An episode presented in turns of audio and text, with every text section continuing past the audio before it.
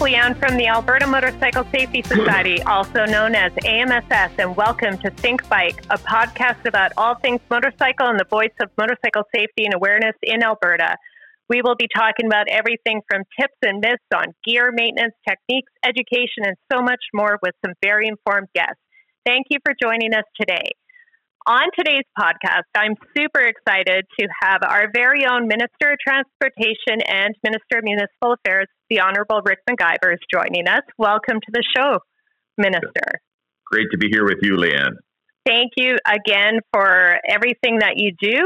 Um, to get kicked off on this, though, I know, and I'm not sure everybody out there knows, I know you're a rider. So tell me a little bit about how long you've been riding and what got you into that. I have been riding about 35 years. Uh, not my whole life. I started as an adult. Um, uh, something I always thought I would like to do. In fact, it's it's funny. Um, when I was 17, I, I uh, come home one day and I said to my dad, "Great news! I'm getting a motorcycle." He says, "Oh, that's nice." He says, uh, uh, "You haven't done that yet, have you?" I says, "No." He says, "Because I, I, got a question for you." He says, "Well, where are you going to park it?" I says, "Well, I don't know, in front." He says, "You won't be living here if you have a motorcycle, so you'll have to park it somewhere else." So he uh, he slowed down. He slowed down my progress. It might have had something to do with the fact I was getting in car accidents every second year and didn't want me to have that happen on a motorcycle. And and uh, uh, and, and, frankly, I uh, later on I had the same similar discussion with my son who wanted a motorcycle, and I said, you know, why don't you go uh, one full calendar year without bumping into a solid object in your car, and then we'll talk. So it's worked out. My son, my son's a rider too, and and uh, he's uh, he's kept safe doing it. So um, maybe maybe that was why. So so I got started. I wanted to start when I was 17, mm-hmm. and uh, and it was kind of uh, life got in the way. And one day I stopped at a garage sale and they had a motorcycle for sale, and I bought it. What was it? Uh, I still have it. It's a 1982 Yamaha Seca, 750 Seca, red.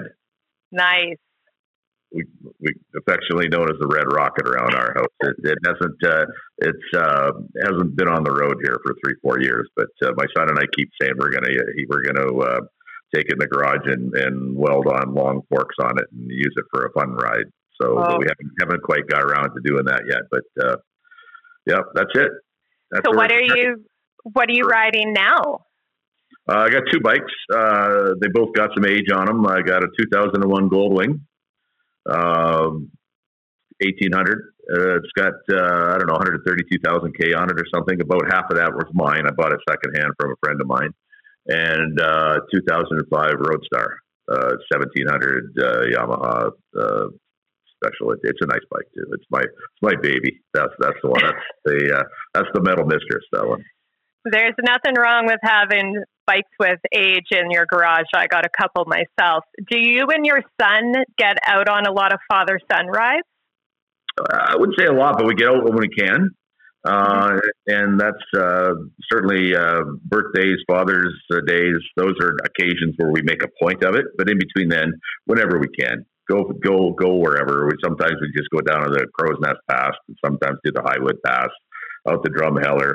Sometimes he when I I get I take the bike once in a while up to Edmonton when when I'm when I'm working, and sometimes he'll either ride up and come back with me, or ride up with me and then stay overnight and take off in the morning. Or but uh, so we get out we semi regularly. We get out for a ride. Yeah, you guys are a little closer to the fun roads down there in Calgary than we are up here in Edmonton. I envious of that. Do you have any uh, fears when you're in roads like that, though? No, I, I wouldn't say that. I only, uh, well, let me say this. Uh, I love riding. It's my favorite thing, but a person needs to always be just afraid enough to pay attention. Mm-hmm. Um, my wife, who rides up with two up with me sometimes, uh, insists that I'm a better uh, driver on a motorcycle than I am in a car. It's probably because I'm paying more attention um, because you have to, right? I always play the game where the invisible game, I call it, where you just assume no one will see you and they will cut you off. They will turn into your lane when it's clearly your right of way. They will they, they will drive over, change lanes right where you are, and and through pretending I'm invisible and preparing for that, I've kind of stayed in one piece.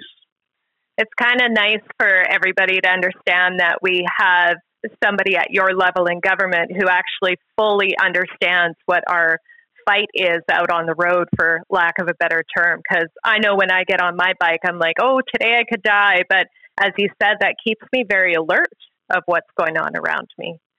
Yeah.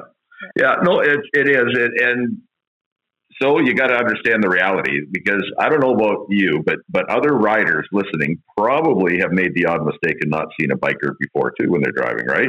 I know I have, and boy, as a rider, that really I, that really uh, rocks me a little bit, and and I think wow, uh, and but it's uh, but for people that don't ride a bike that don't understand, uh, they you just can't count on them looking for you.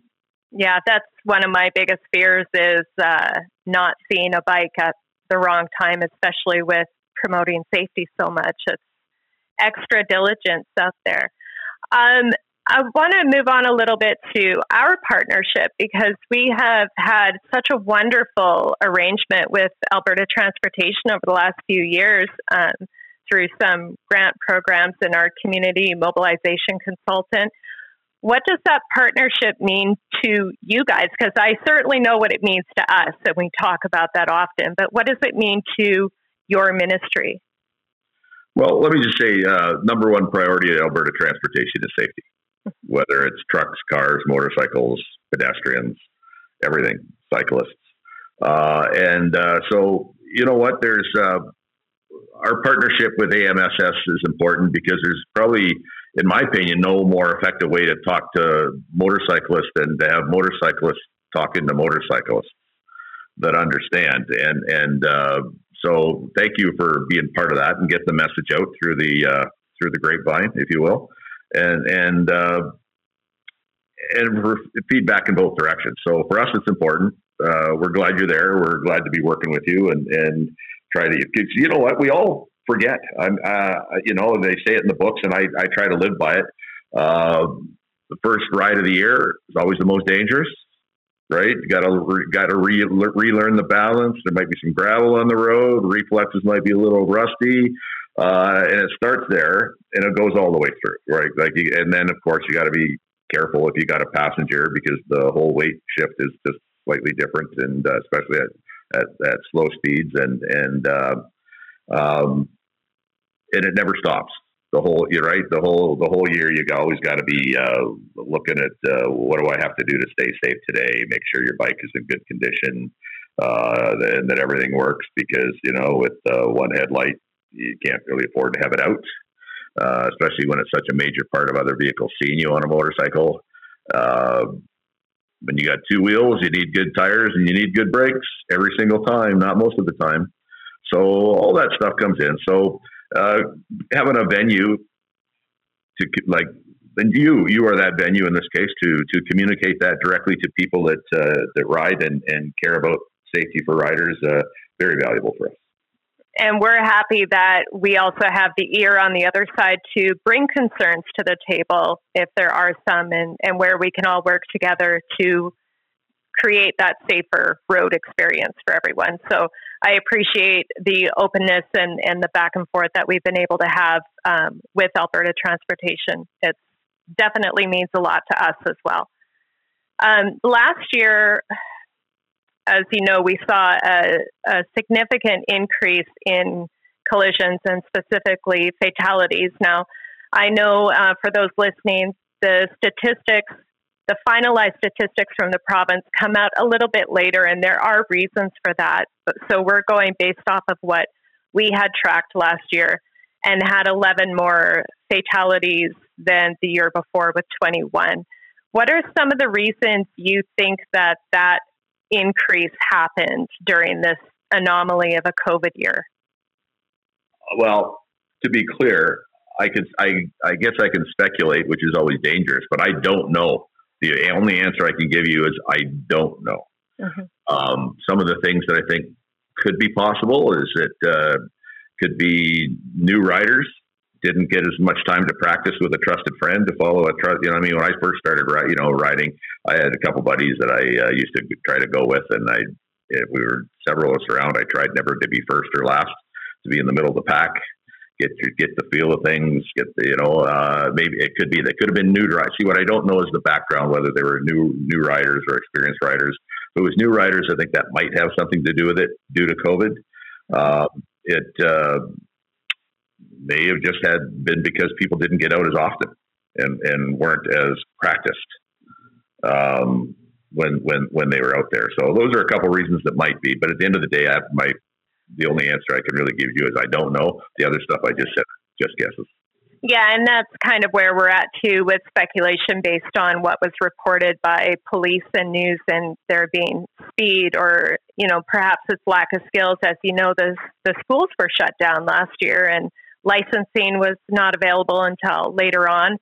Then we had that backlog from the previous years. And I think all of that coupled together probably created this weird phenomenon that unfortunately saw some more lives being taken. At the end of the day, you're also right. We don't know their history, which would be a good thing to know if they had taken rider training or not, or if they're new or, you know, but those are unknowns. And I believe there's still unknowns with you guys, even when you get your statistics finalized. Well, usually there's a, a reason for the collision. Mm-hmm. Uh, the, the, the, the police, you know, they do their investigation and especially if there's a death, they they do a more serious investigation for for obvious reasons, and they try to assign a, a cause.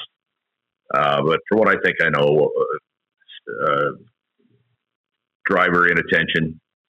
Uh, if you, if, you, if it's dangerous uh, texting in a car, it's twice as dangerous texting in a bike. um, um, I, I, think most people don't text, but but uh, you know what? Lots of times they're on they're on the phone. You know, or even if me, I got a a Sena on my helmet, and, and uh, I can you know talk through the Bluetooth to other riders. I can uh, talk to the phoners if, if uh, people call me when I'm riding. So, um, but uh, going into a corner too fast, right? Gravel on the road when you're going through a corner. Um, you just yeah, just you know, it's like a second. It could be three seconds of inattention. Um, that's all it takes. Yeah, or riding outside of your means, trying to keep up with more experienced riders. And I think that's a good reminder to everybody is ride to your skills. It's good to push yourself a little bit, but stay yeah. within your means. Uh, that's great advice. You know what? If, if you're riding with people better than you, you just got to pull over and let them go away and then go at your own speed or fall behind. And, and if people won't slow down for you, then maybe you need to find different people to ride with because they don't care enough about you to stay alive. That's what it comes down to. Yeah, or, and I don't have the patience for you to get good enough that you can keep up. But yeah. either either way, putting your life uh, putting your life in the balance because you want to be one of the cool kids.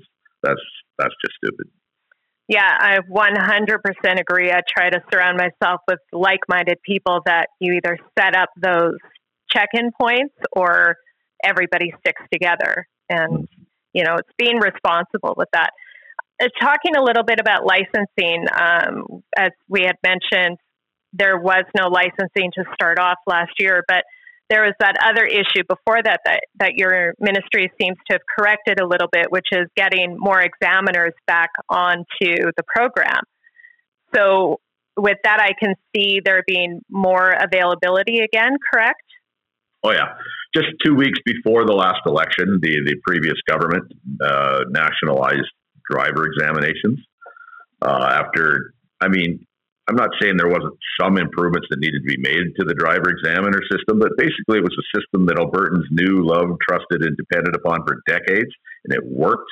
Mm-hmm. Um, and instead of fixing up the shortfalls, they blew it all up and said, "Now you're going to be a government agency completely." Well, the problem with that is uh, they're independent contractors. They had about uh, 155 or, or 100, whatever it was, uh, 100, over 150. They went down to 77 driver examiners in March at the beginning of the busiest part of the year. So as you might imagine, we were like we were when I when I became two weeks later when I became transportation minister again, then uh, I was behind the eight ball and and we were in trouble. So we started uh, hiring, and of course you can't pick somebody off the street on Monday and have them doing driver exams on a motorcycle on Tuesday. They've got to go through their the training, right, and the qualifications and the character in the background checks, and then So you're looking at four to six weeks, sometimes more, to get somebody off the street and and confident that they can teach somebody else or judge whether somebody else can pass their motorcycle test or not. So, so you don't send people out there to, to hurt themselves. Um, so needless to say, so we started hiring right away, and and uh, right now we're somewhere over 200 driver examiners, way more even, excuse me, than there was before. So so that's it's getting better now, and we're getting caught up. And we went back to the tried and true system delivered by the registry agents who have been great. So mm-hmm. now instead of going to the government website and, and not being able to get a an exam time and then phoning again and again and and uh, you know uh, phoning at midnight and three in the morning and everything else. You go to your local registry agent, book a test, book a time, go take your test, pass it or fail it, go home.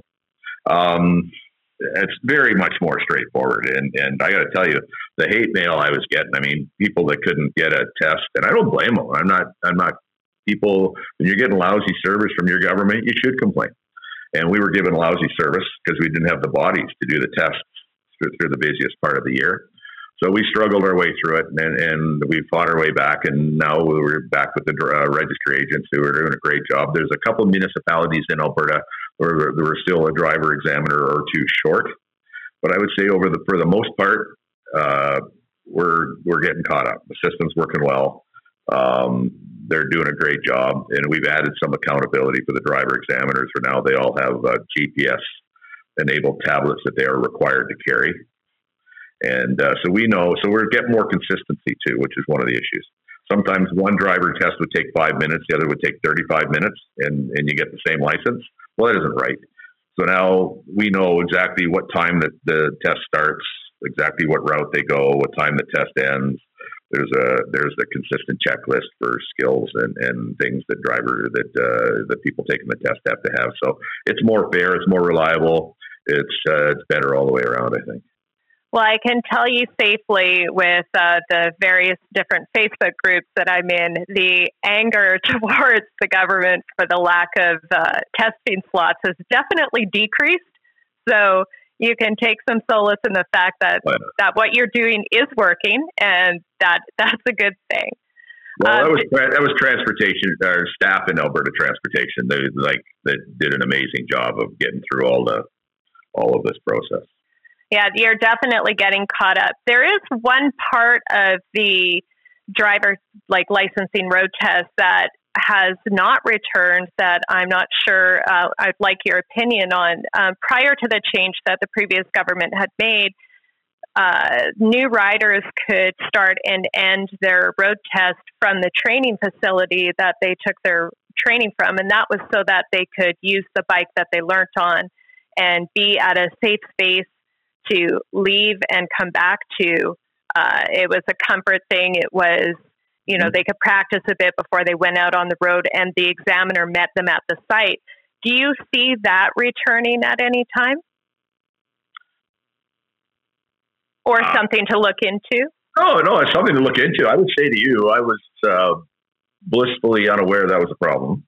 Uh, but when I got my license, I I, uh, I went to the uh, registry.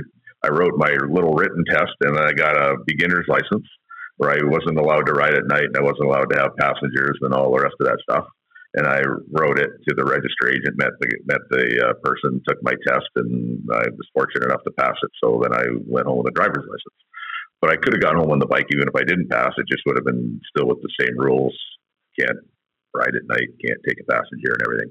And if we're not doing that, maybe that's something we have to reconsider. So well, when I when I licensed, it was a lot test, and so I missed out on the whole road test thing. And then road test got put in, I think, two years later, and I'm like, whew, just got in under the wire. Although I nearly failed in figure eights, but say la vie, um, managed to get through. But after that, like the schools really encouraged the that relationship with registries and the schools, so that you know they could come together and then go out on their test and come back. And it was great for the students who could then celebrate with their instructors when they got back if they had passed. And that little bit, the, the schools are still working with registries and they tend to each pick one. but then they need to transport the bikes over there and get everybody set up so that nobody's riding illegally over to meet their examiner. You know what, Leanne? That's a great thing to think about. I will say this though: we uh, we one of the changes we made is that we made it so you cannot be uh, a uh, tester and a teacher. Mm-hmm. You have to pick your lane um, because there was well, the vast, vast, vast majority of people were uh, doing it straight up. There was some some suspicion of some uh, conflict of interest there, uh, and I, I hope you would agree that can't be tolerated. Oh, so, absolutely. So while we've separated the two functions for sure, you can't own a registry agent and a uh, training school. Yeah, and I don't think that's what the schools a, we work with. But you, but you can have a working relationship with them, and as you said, they probably do, and and and that's something uh, probably because well, not probably because we've had this conversation. I will talk to our folks about how we can encourage that more. That, that's uh, that's a legitimately good idea. Yeah, and I think this like we work with four schools, two here and two in Calgary, and as far as I know, none of them also own a registry, so they wouldn't have been part of that conflict. Which I totally agree. Conflict on an ethical level is never a, a good thing, but it I think that would be something that would be great to look into. One other tough question for you before I uh, let you go is Has the government ever considered any type of a motorcycle specific graduated driver license program? Not in the time I've been there. Like I said, I kind of thought back when I got my license, that's kind of what I had. I, I had what was kind of a learner's license that I passed the written test and and then I could ride again, not at night and never with a passenger. I was kind of like a learner's license, in my opinion. Um, I guess it's worth going looking at that again. Um, just yeah, it's I not, think it's not something we've thought of when I since I've been there. I think the where that comes from mostly is when you have a new rider. And for me, it's regardless of age. I don't care if you're young and 16 or if you're 40, whatever, and, and you go decide you want to ride a motorcycle and your very first bike is a super high powered machine that perhaps maybe shouldn't be your first bike mm. type of thing. You know, that's kind of where I think the concern yeah. from the street is, is that some fresh off of course person could go in and buy yeah. like a high powered sport bike, for instance. And, and, that was the conversation I had with my son. He said, "Dad, I'm getting a motorcycle license." He said, "Are you?" He says, "Yeah, I gotta get a Hayabusa. It's the world's fastest production uh, street bike." He says, "Oh, great." And that's what I said. So, how long? How many weeks has it been since you bumped into somebody with your car? Well, not that many. I says, so if you're on a bike, how would that have turned out? He says, well, I might have got hurt and I might not. I says, right. Wouldn't wouldn't so so we negotiate. Actually, I put the red rocket back on the road then, and and uh, we, I put some money into it, got it safety, knew everything that it needed. I says, son, this is your bike. Again, I want you to give me 365 days of safety, and then you can buy any bike you want. And he actually he didn't have to say yes. He was a he's a man, not a boy, but he was he was uh, kind enough to his old man to say, "Yeah, I'll do that for you." So I'm very grateful because he's still alive. We still get to ride. It's fantastic. I love that approach, though. Like, I mean, my parents never got to do that with me because I left home and then got into riding. but uh, you know, I started responsibly and and built my way up. So I'm glad that you did that with your son. Do you talk gear with him as well? Yeah, a little bit. He uh, he's he's got different bikes than me. He's got a KTM, uh, off road, on road one that he takes. He's been he's been to Alaska and back, and and uh, a bunch of places, and uh, he's got a, a Harley. Uh, what's the one with no bags on it or everything? Big engine, no bags. Um, Oh, you're asking a Triumph fast, girl. fast. Anyways, he's got a he's got a beautiful Harley. Got that. He he had a uh, Japanese sports bike, uh, Kawasaki or something, the 900 or something, went like stink. Uh, but now he's got the KTM and the and the Harley. So, so the the McIvers are a big bike family. That's good to know. My son and I, no, no, we got Sena's so that we could talk when we're riding together, and and uh, yeah, it's fun. I just got one put in my helmet last year and I didn't get out as much as I want to. So I'm looking forward to seeing how that all connection when you're riding with your buddies works. No yeah, more, no more signals to pull over to pee or something. right? Exactly. Well, my son showed me the, the thing I didn't read the instructions, I guess, because I was trying to, to get, he took mine off his helmet, and you, when you shake them together, they sync. Oh, really? Yeah. That's, the, the Senas that got that feature, you, you shake it hard like like you're trying to to uh, knock a fish out after you caught it or, or something. You know what I mean? And and uh, then they sync. I don't know if I believe you or not. I just Google it. No, Leanne, Leanne, I'm not. I'm not uh, I know bikers do that to one another, but I'm not. I'm not doing it to you right now. You Google it, and you uh, Sena. You'll find that Sena's sync when you hold them both in your hand and, and and shake them like you're trying to get the water off your hand after washing your hands, and they they sync. And, and, on that note, I don't even know what else we could talk about.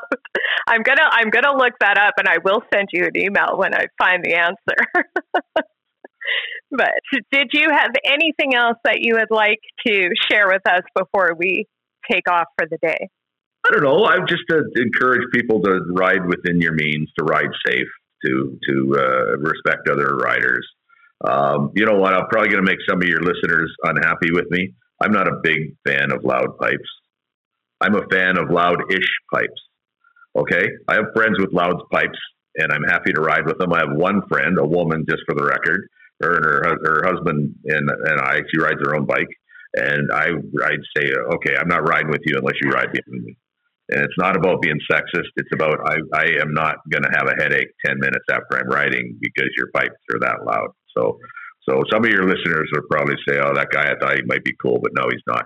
But that's okay. I, I, I don't mind loud pipes, but I think there's a limit to the loudness.